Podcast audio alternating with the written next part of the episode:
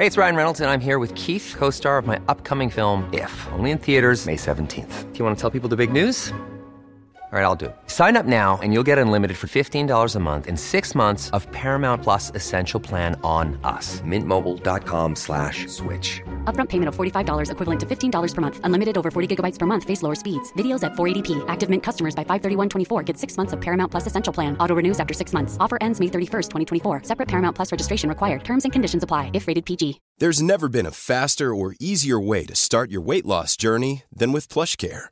PlushCare accepts most insurance plans and gives you online access to board-certified physicians who can prescribe FDA-approved weight loss medications like Wegovy and Zepbound for those who qualify. Take charge of your health and speak with a board-certified physician about a weight loss plan that's right for you. Get started today at plushcare.com slash weight loss. That's plushcare.com slash weight loss. plushcare.com slash weight loss. When do you notice that the paper you're using is actually your skin? Adrift with Jeff Lloyd and Annabelle Port.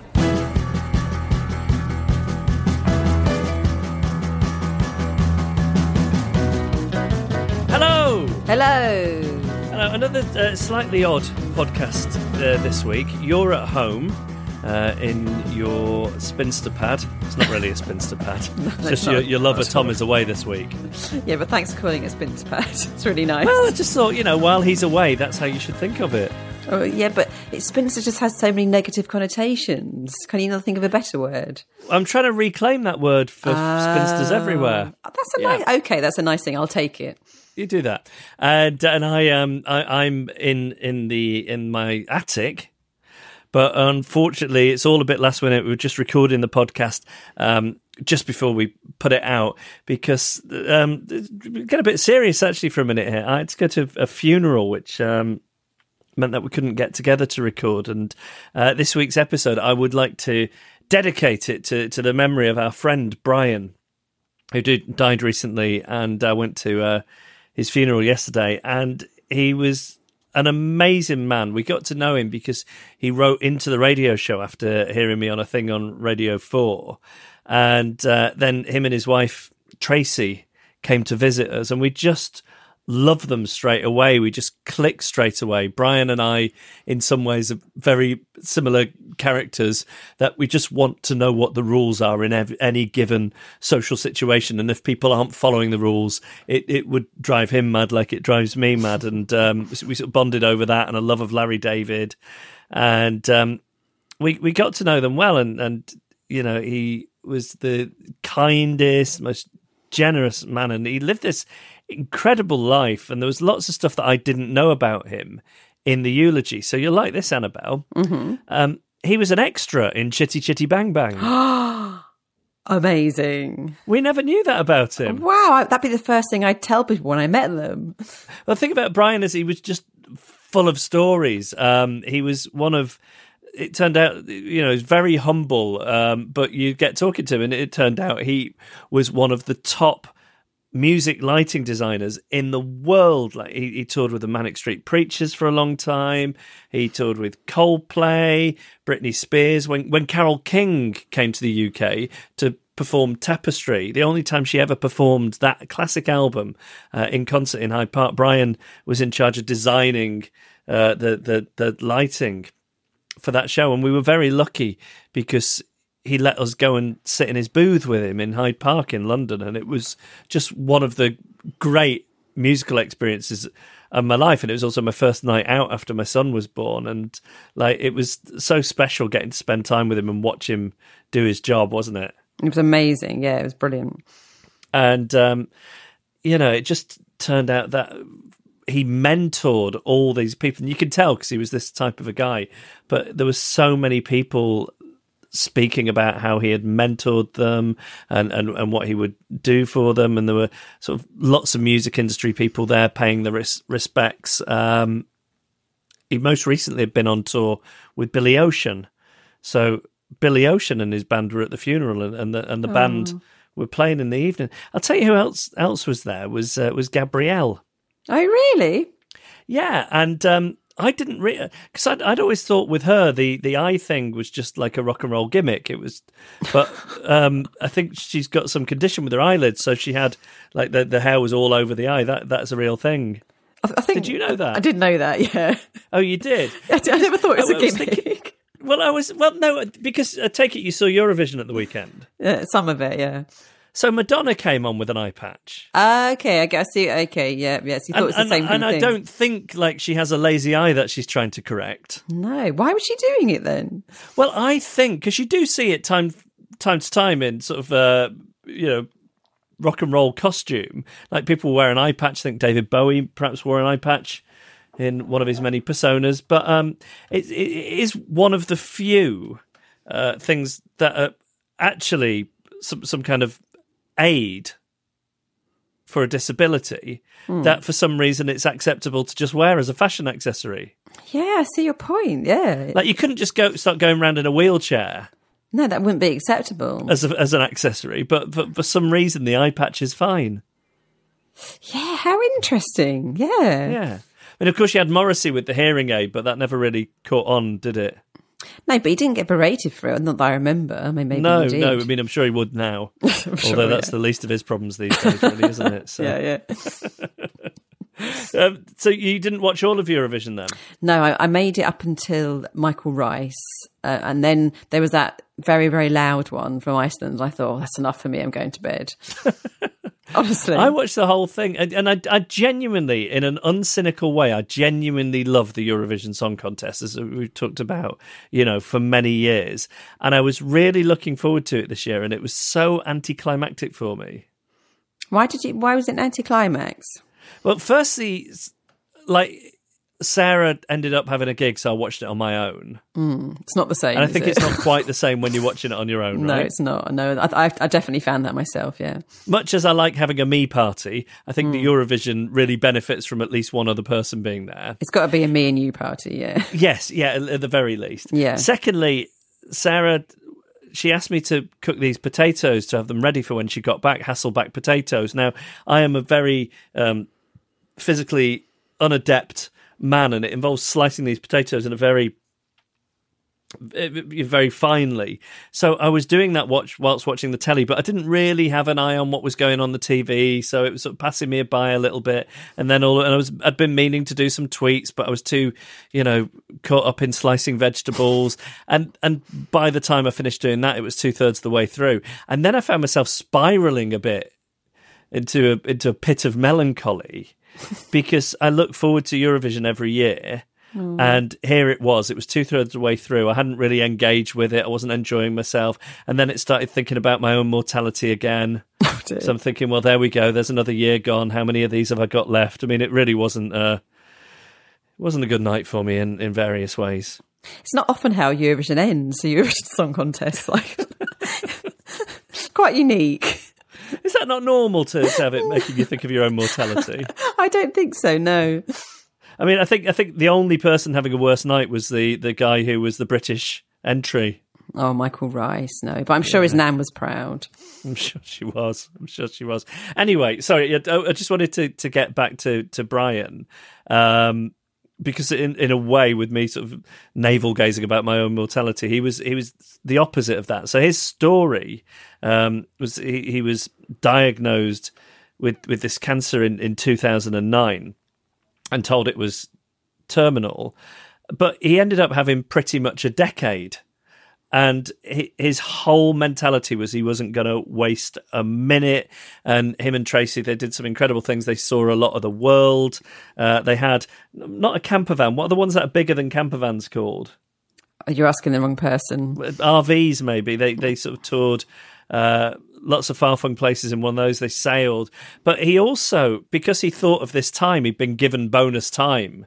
Um, he, he he did a thing called the Cancer Bonus Tour, and we went to see him on this. And he, he got an old, um, I think it was a Vauxhall Victor car, which I think the story was it was the same as his first car, and he toured the country, like touring all the venues that he had. Um, memories of during his time as this rock and roll lighting designer and he raised money for these charities that were close to his heart and um, it's just just an incredible thing to do when so many people would just be saying, "Why me?"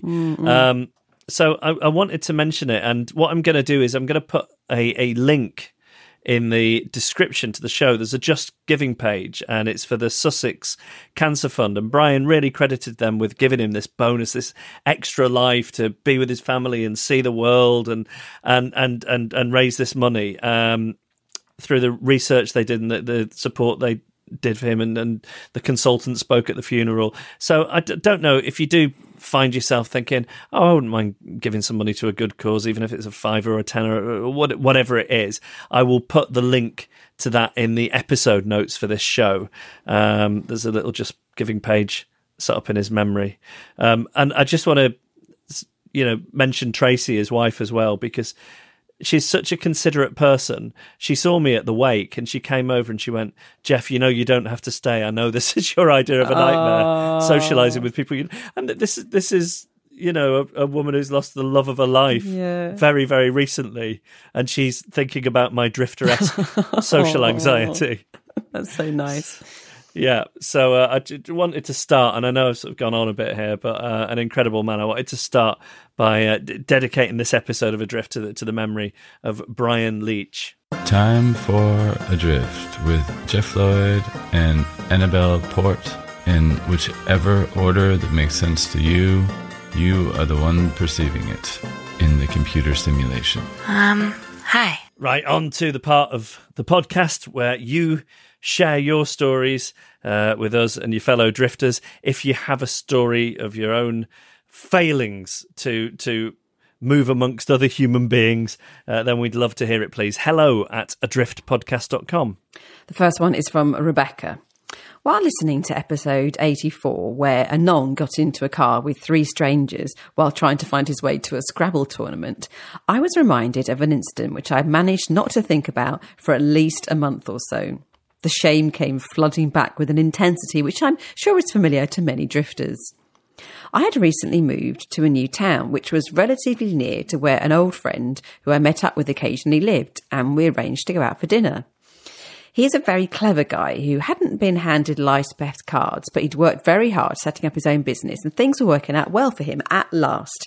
And at our last meetup, he told me how he was really excited because he'd put a deposit down on a silver BMW, which was something that he'd always aspired to and was looking forward to taking me out in it next time we met up.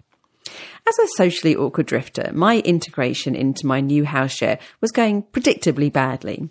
And to avoid talking to the other occupants, I was sat in my room at the front of the house looking for my friend to arrive in his new car for our dinner date. A very shiny and sleek silver BMW pulled up on the other side of the road near the house. And delighted that my friend was here, I dashed downstairs, saying an awkward goodbye to my housemates as I walked through the sitting room. It was raining quite heavily, so I quickly crossed the road, opened the passenger door, and got in, exclaiming, Wow, I love your new car. I turned to my friend, who was over six foot tall, white, and with shoulder length ginger hair, to find a short, bald, elderly man of Asian descent. I was pretty shocked. What had happened to my friend?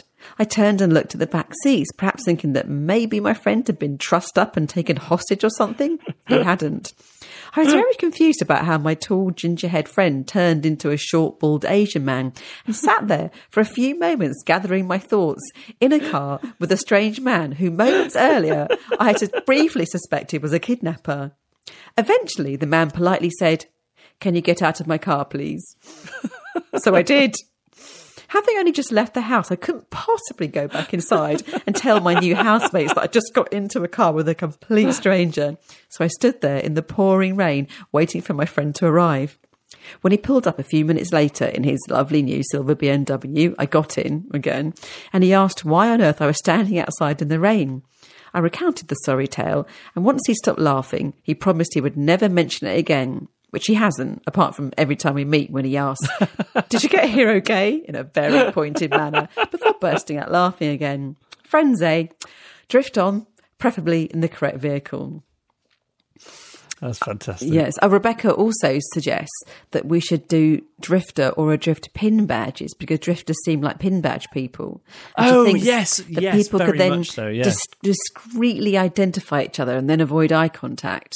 or use the little pictures that show up on the list of podcast episodes. That is a good idea, isn't it? That is a great idea. So, do you fancy um, buying a badge maker I got, I'm not making them myself. And then go to the post office? I am not making them myself. I think that it was the the post office that means we you won't be doing another run of pencils, doesn't it? I, th- I think I think perhaps so. Yeah, but we'll we'll see. We'll see.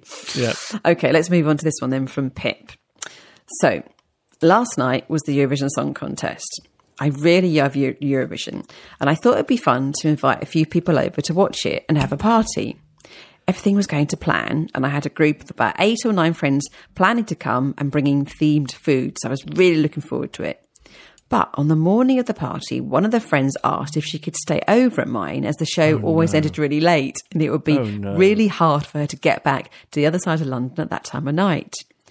I really like this girl, but as a drifter, I get a bit knackered after socialising, and I quite like that moment after everyone has left a party and you get the place to yourself again.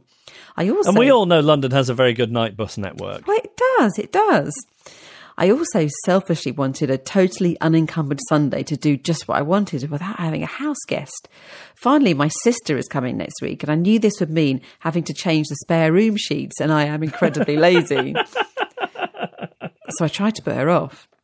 First, I suggested a different route home she may not have considered. She said she had checked the train times and they would not be running that late. I suggested we book a minicab for a group of people at the party to share to make it more affordable. I cannot believe this person hasn't taken a hint at this point. It's extraordinary, extraordinary. It transpired no one lived anywhere near her at all. At this point, any normal person, as you say, would have realised that having a friend to stay is no problem at all and would have just said yes. Being an idiot, I kind of panicked and got fixated on the idea of not having anyone to stay. So I made up a fib and said she would be very welcome to stay, but I would be a terrible host as I would have to get up really early on the Sunday to catch a train to have brunch with a friend. For some reason, I picked a friend out of my mental Rolodex and said I had to get to Reading. I thought this would suitably put her off and she would find some other solution, but she said it was fine as she was quite oh, an early riser anyway and thanked me Oh, no. profusely for letting me stay over. So the party kicked off and she arrived with her overnight stuff. We had a great time, and when everyone else left just after midnight, she helped me with all the clearing up just to make me feel even more guilty. She asked me what station I would be leaving from the next day. Oh, I realised. I realised I hadn't thought this through at all, and she was now expecting me to leave the house to catch my imaginary train at about 8 a.m. I tried fruitlessly to work out a way that I could feasibly take a different mode of transport to her, even though we were essentially going in the same direction, giving me a chance to walk around the block and go home again. But there was literally no way I could do this without looking suspicious. so this morning, I got up early, despite the late night, showered, dressed, walked with her one mile to the station, rode two stops to Clapham Junction, and said oh. goodbye to her as she continued to Waterloo. I then got off the train, crossed over the footbridge, got back, got back on the train, and rode two stops back the way I'd come, and walked a mile back home again. Just because I felt awkward about having someone to stay. I have literally been too embarrassed to tell this to anyone and feel like a prize idiot. Idiot. All I kept thinking as I rode back home was that this was the most driftery moment I have ever had. Oh, I mean, it's just wonderful. I mean, it's it's straight up the sort of uh, situation I could imagine myself in. Mm. I am full of respect for you that you're able to write in that email the next day because a lot of people it would be years before you'd be able to say that out loud. It was also extremely reminiscent to me of the uh, episode of Seinfeld where George pretends to his uh, his his dead fiance's parents that he has a, a house in the Hamptons, and they say, "Oh, really? We'd like to come and see that." Um, Yeah, it's just wonderful. Thank you so much for sharing that story. That has filled me with joy. Uh, share yours. It's hello at adriftpodcast.com. Now that you're listening, it's happening. Do you know it? Do you like it? When will you be here in the future? I will be here in the future. Adrift with Jeff Lloyd and Annabelle Port. Annabelle, Yes. I am ready for a way in which you're not a fully functioning adult. Part 17 Paranoia. now, I don't know if this is normal, as I've never asked anyone, but If I'm driving and I hear someone bib their car horn, I immediately assume that it's me that's done something wrong. Even Oh, if the- yeah. I think it is quite normal. Even if the car bibbing is not that near me, I assume that I have done something to irritate them. I mean, I think that, and I'm I'm usually just a passenger. Well, I'm always just a passenger. but I tell you when it, driving. I tell you when it also happens to me is if, if I'm walking along the pavement. I, I Yes. see- even when I'm a pedestrian, I think, oh, that, what have I done? What have I done? Yeah, yeah, have yeah, yeah, yeah. Guilty conscience. And then when I think I'm paranoid, I also think, well, you're also self-centered because it's all about me. Yeah, yeah, yeah. There are 30 people around me, but that horn is for me. Even though it's a bad thing, I'm being criticized. If there are any psychologists listening, I don't want to know, okay? But I do get paranoid all the time. Like if someone takes me more than an hour to text, someone takes more than an hour to text me back, it's because they hate me. And then I spend hours listing the reasons why this may be the case. And then I get really angry with the person because the reasons I've imagined up aren't good enough reasons to hate me. And I'm thinking, well, you're pathetic if that's why you've not texted back. I'm just making it all up in my head. One of my more memorable paranoid moments took place when I lived in Poland, which was about 20 years ago. So I was teaching English as a foreign language and also having a very nice time with the other teachers. And I wasn't looking to meet anyone in a romantic way. I was just 23 at the time. But I did end up dating a Polish guy towards the end of my time there. Now, I say guy, he was technically, technically a teenager because he was 19. But, but I was just turned 23, so it wasn't a big age gap.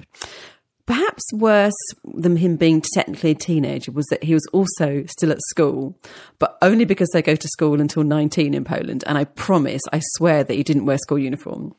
Okay. Okay, so we dated for a bit. And one night invited me with a few of my teaching friends to a house party.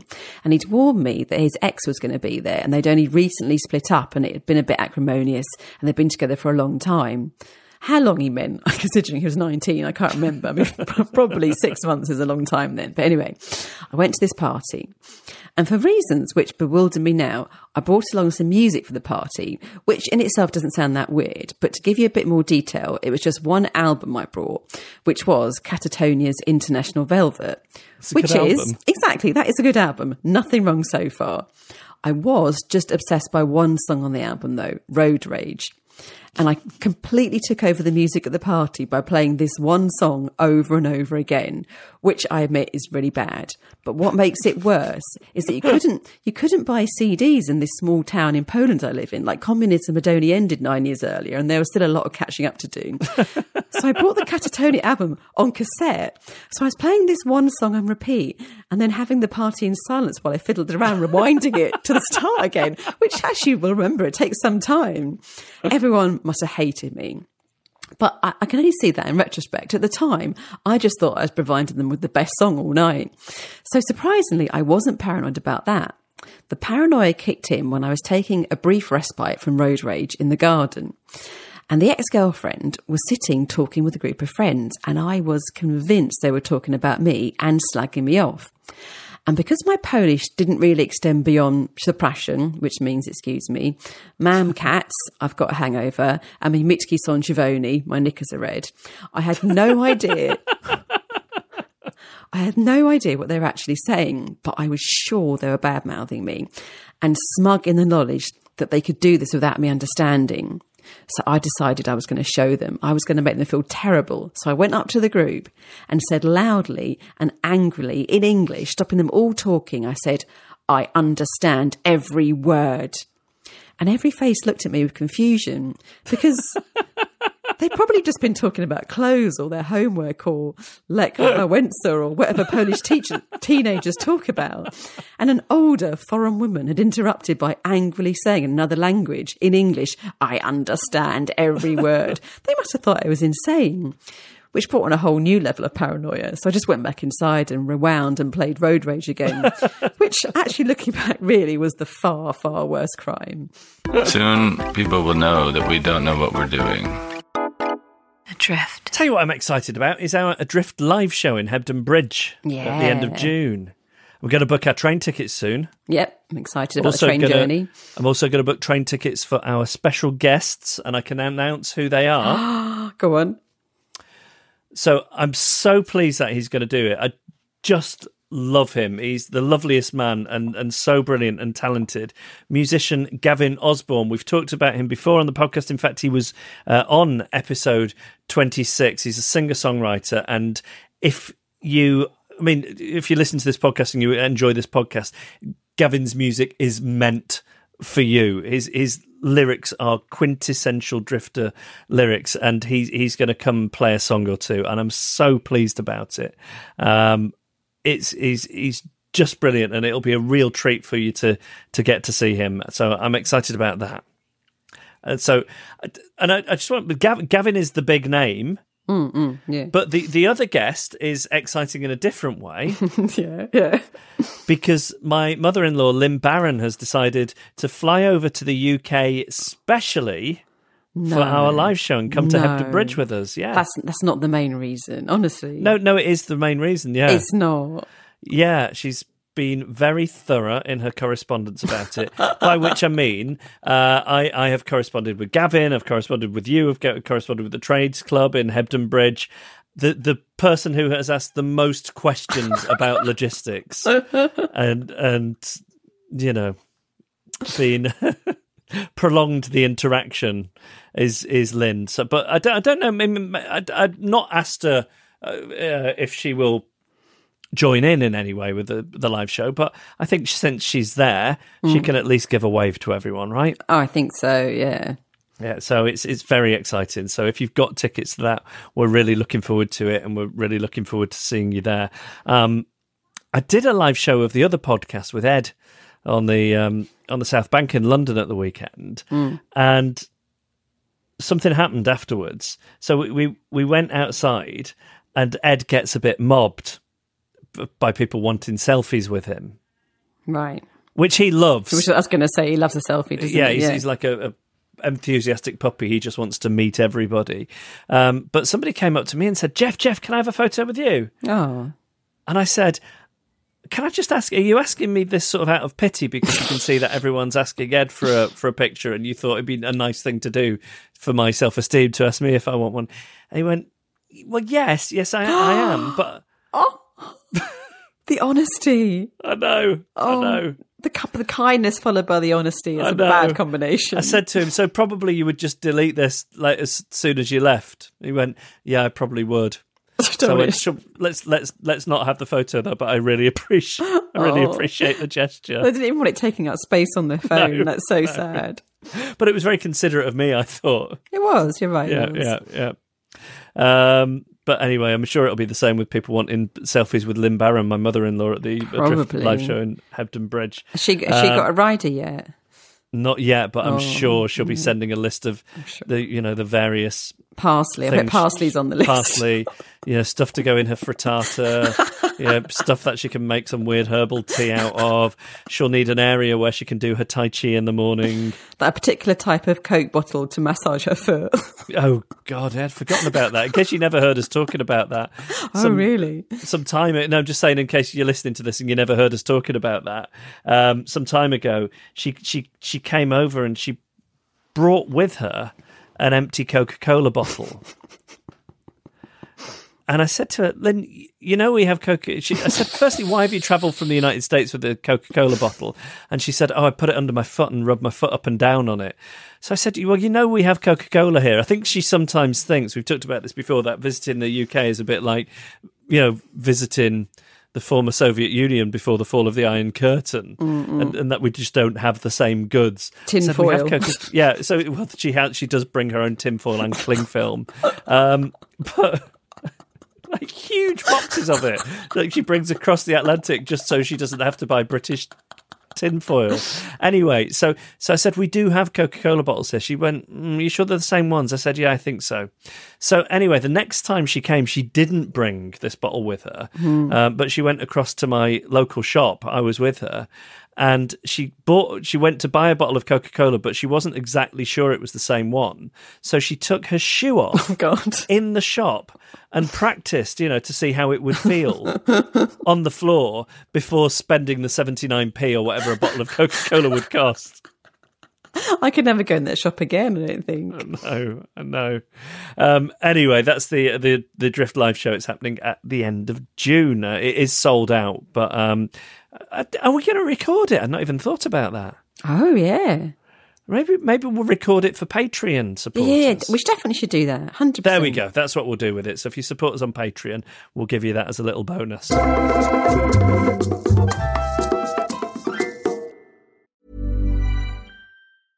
Hey, it's Paige DeSorbo from Giggly Squad. High quality fashion without the price tag. Say hello to Quince. I'm snagging high-end essentials like cozy cashmere sweaters, sleek leather jackets, fine jewelry, and so much more. With Quince being 50 to 80% less than similar brands. And they partner with factories that prioritize safe, ethical, and responsible manufacturing. I love that. Luxury quality within reach. Go to quince.com slash style to get free shipping and 365 day returns on your next order. Quince.com slash style. Computer sounds are awesome. Geoff Lloyd and Annabel Port. Adrift. Quite sad that Game of Thrones is finished. Mm, I'm okay about it. Because when it started, you used to watch it.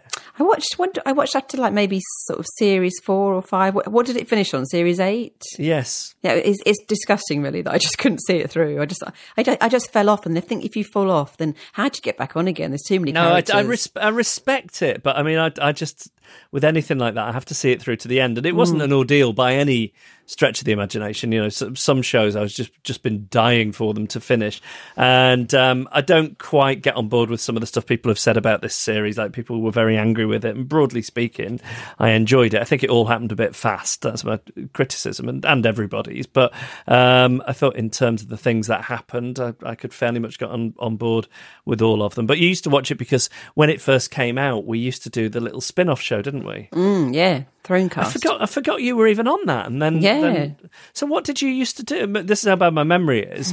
We used to do like a little show, and I know that I I would interview cast members and talk about the episodes, but I, and, and then. Grace Dent, the journalist, would come on and talk about the episode with me. So now I'm sort of struggling to remember what your role in the whole thing was. Well, I did a couple of series of it, and in one of them, I was I had I interviewed super fans Oh, that's right. Yeah, yeah, yeah, yeah. and, like people who could speak Dothraki, Dothraki, Dothraki yes, and that kind of did, thing. yeah. and then, Yes, then in the second one, I, I I seem to remember I did a little thing about cheeses named after Game of Thrones, and I wasn't invited back again.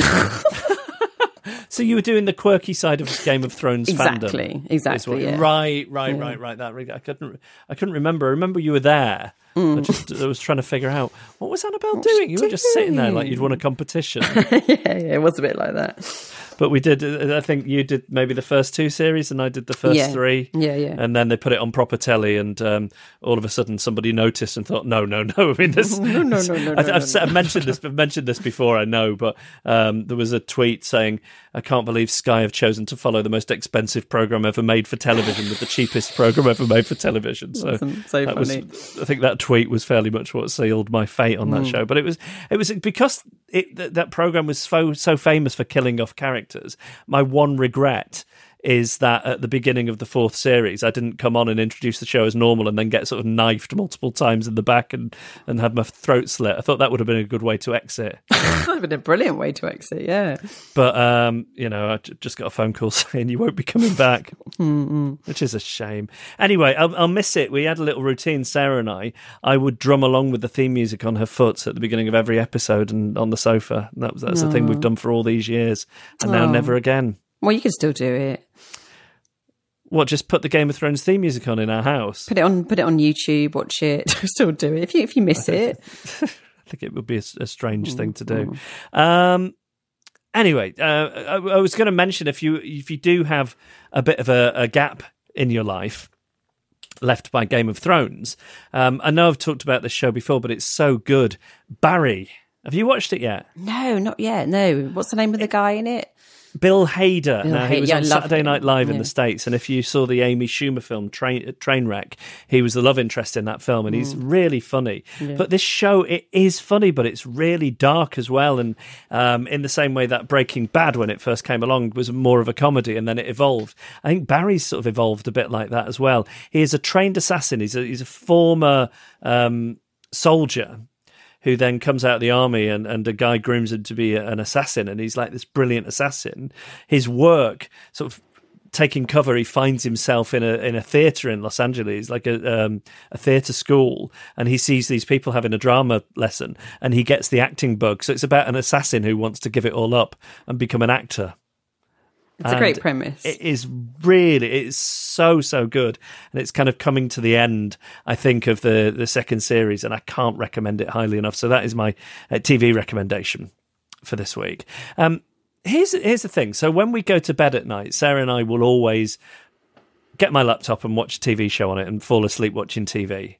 I know they say that's not good because of screen time and light and stuff, but it seems to work well for us. And uh, at the moment, we've been rewatching Veep. So, and I, I tend to fall asleep before she does.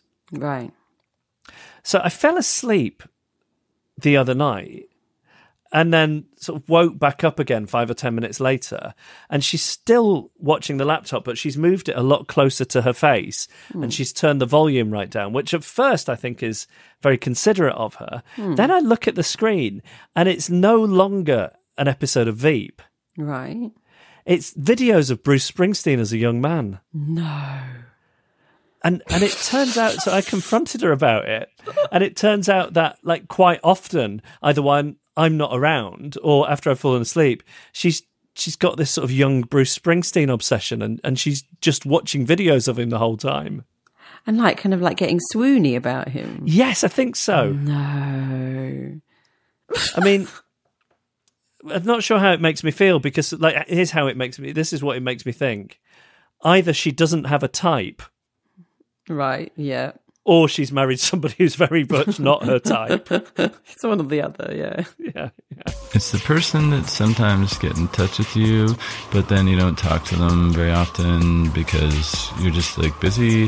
And it's not that you don't like them, it's just that you don't like them that much. So you just kind of lose touch and uh, go. Adrift with Geoff Lloyd and Annabel Port. All right, time now for problematic quandary corner. What was the one from last week? Some drifters dilemmas. Drifter dilemmas. Yeah. Quite like that one. Yeah. Uh, if you want to know what the rules are in any social situation, um, maybe we should rename this feature after Brian. Actually, oh, okay.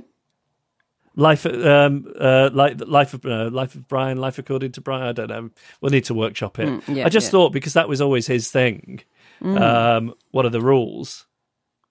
We'll, th- we'll think Anyway. it through. We'll think it through properly yeah, yeah. Before we, get- talk we about get the right title. If we get Yeah, the right title. Yeah. Um, anyway, Quandary Corner at the Glap Clinic. Um, certain, certainly this week, very much with our dear friend Brian in mind. Um, who's the first one from? It's from the Count. What does the count say? I have a question for Quandary Corner at the Glap Clinic that might be important for the live show at Hebden Bridge. I went to a small music gig that was seated using lines and lines of plastic seating, all at floor level. I was sat with my feet tucked slightly under my own chair. Imagine knees slightly bent backwards so my feet are under my own chair. The person behind me sat down and stretched out their legs, hitting mine. They moved their legs back, but kept doing it throughout the show, like they were trying to claim the space. So, can we have a rule on who owns that space under the chair so I and fellow drifters don't have to have extra interactions with people? I never thought Well, about this, before. Who owns No, it? No, this is a very good question, actually. Isn't because it? I think it's very driftery to tuck your legs in so that if somebody wants to get past, or so you're taking up Mm. a, as a small amount of space as possible. Mm. At the same time, like my my instincts tell me that the the space under the chair in front belongs at least in in the main to anybody who wants to put the leg under under them. This is very, very tricky. I feel almost that it should be half each. I mean, yeah, I, I do sort of think that. I, but then the risk of touching another human being is very high. I mean, what is weird about this story to me is that it happened repeatedly because mm. you know you you should just feel shame if part of you accidentally touches another human being, and then you should just like a- assume a position where you're as, as close to being in a ball as possible, and not move out of that position until you know the other person has gone. The whole, the room has been deserted.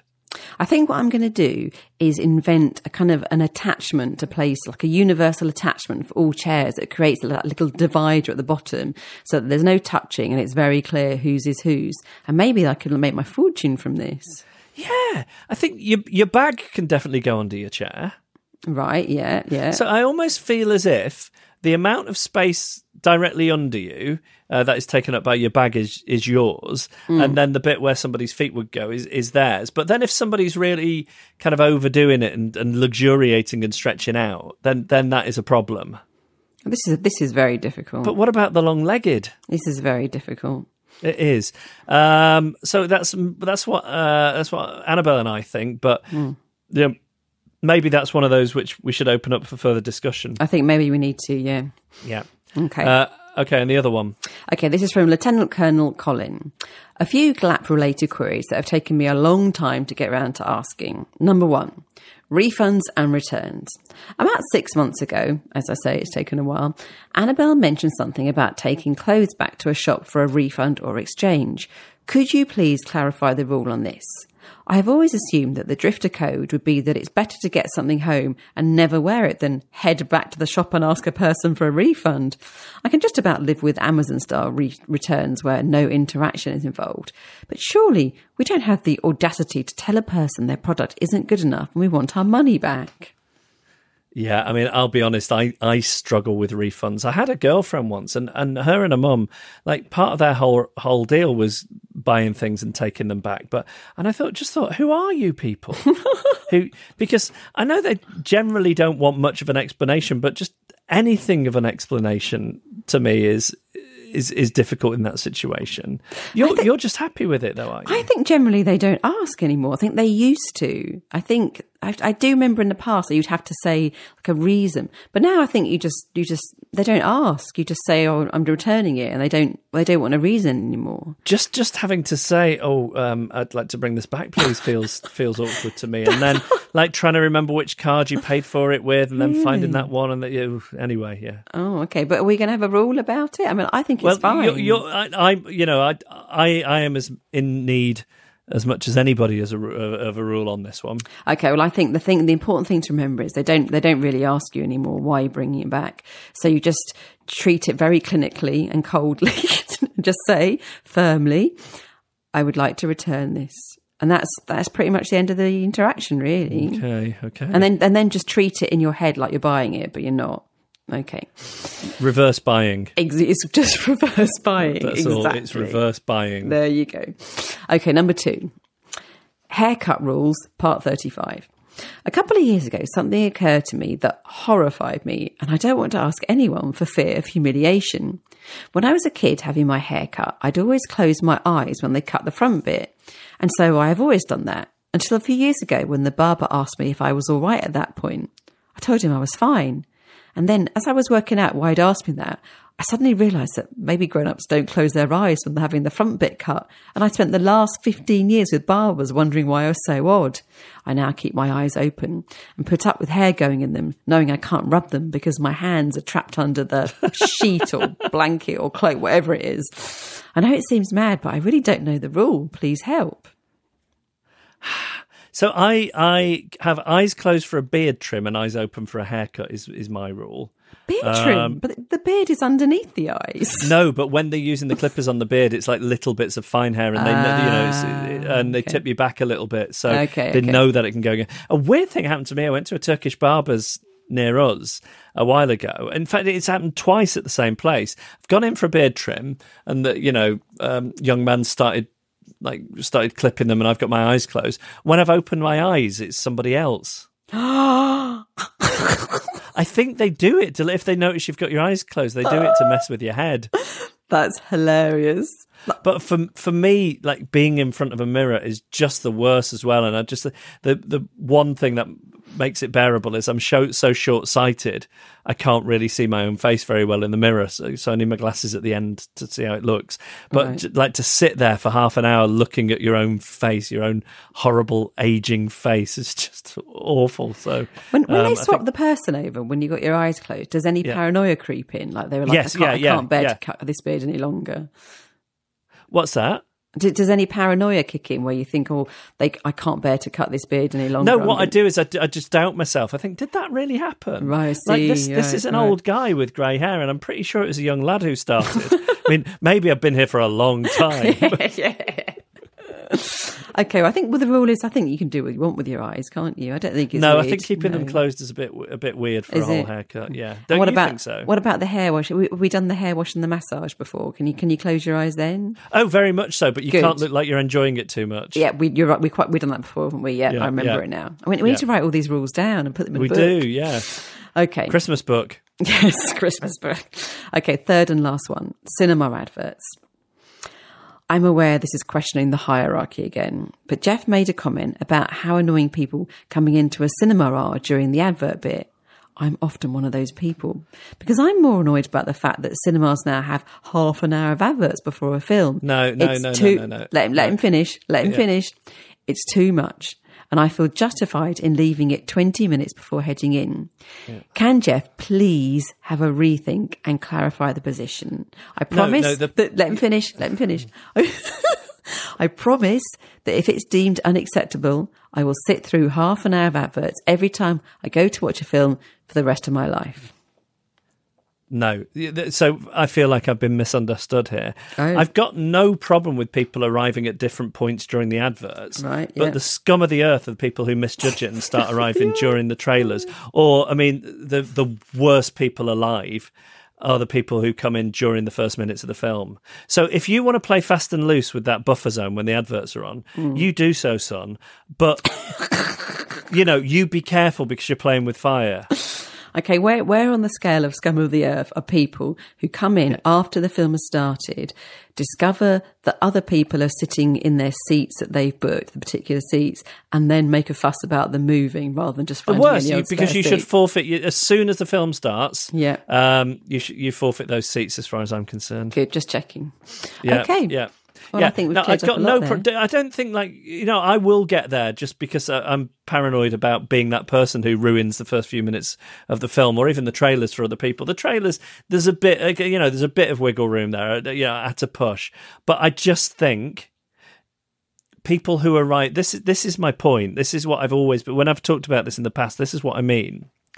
People who arrive as the film is starting they are the worst people alive because you've got like they've built into the film times all those adverts Mm, to give you a chance. to give you a chance you've got a massive buffer zone You do, yeah, yeah. yeah Okay. so if yeah yeah so there we go that that is my rule on it but i've got no problem with you missing the adverts but you you know just if the film is starting then you, if you if you walk into that cinema um, through that door and you see something on the screen that isn't a trailer that, Mm. or an advert, then you know what you do: turn back round and walk out again. You lose that money. It's so strict. Yeah. What about standing at the back? Not acceptable. Well, no. Here's what you can do: you can stand at the back for may twenty five minutes. Yeah. And then at an appropriate point in the film, Yeah. then you can take your seat. But your coat's got to be out off already. You, you're not to be talking to the person next to you and like using your torch on your phone to point find your seat or anything. Right, right. You can't get any food out. No, no. No, good. Okay, great. Well, I'm very All happy right. with that. Uh, if you have one of these, you'd like to know the rules, email hello at adriftpodcast.com.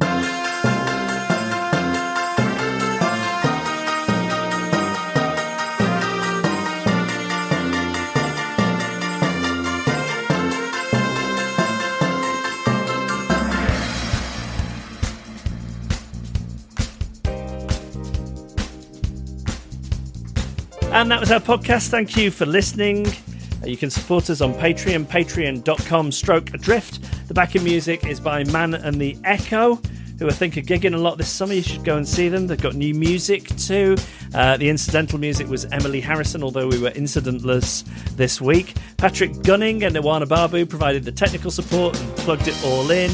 Um, Vince Lynch and Simon Wilcox are our announcers and made the little idents. Kim Rainey did our artwork, and Carla Gowlett took the photos. And um, if it's all right with you, I've, I've got to I've got to go because I need to get to bed. So I've got to get up very early in the morning because um, I'm catching a train to have brunch with a friend in Reading. Right, okay, okay.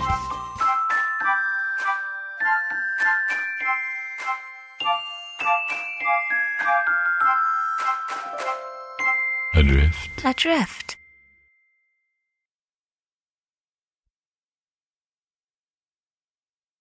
Podication time. This comes from Catherine and Henry Jones, who says, "Hi, Geoff and Annabel. Hi. Hi.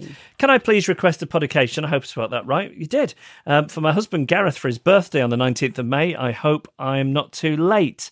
Um, well, we, we, it'll be a couple of days after his birthday, but it's close, right? Hmm, it's fine. Uh, we're both long-time listeners of the podcast, and before that, the radio show. We've recently had our first child, Henry, and he has been a wonderful husband and father during a very challenging time. Uh, I've said to Gareth many times that he should write to you as he has some great stories of social awkwardness. I hope he doesn't mind me sharing this little one for him. Shortly after Henry was born, uh, we were in hospital to see a paediatrician for jaundice. During the examination, Gareth was holding Henry and he leaned in to kiss his head. At the same time, the paediatrician leaned in to examine Henry's head with a hand. Instead of kissing Henry's head, he kissed the female paediatrician's hand. So, ter- so, so, so. Oh, it's terrible. wonderful.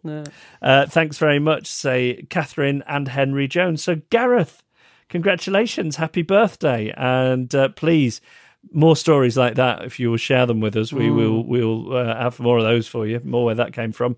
Um, and if you would like a podication, email hello at adriftpodcast.com.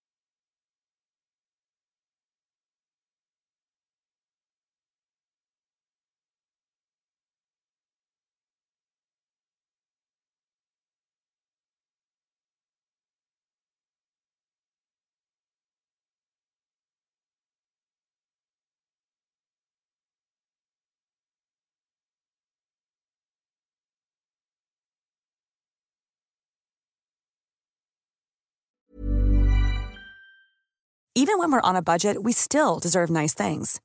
Quince is a place to scoop up stunning high-end goods for 50 to 80% less than similar brands. They have buttery soft cashmere sweaters starting at $50, luxurious Italian leather bags, and so much more. Plus, Quince only works with factories that use safe, ethical, and responsible manufacturing. Get the high-end goods you'll love without the high price tag with Quince. Go to quince.com slash style for free shipping and 365-day returns.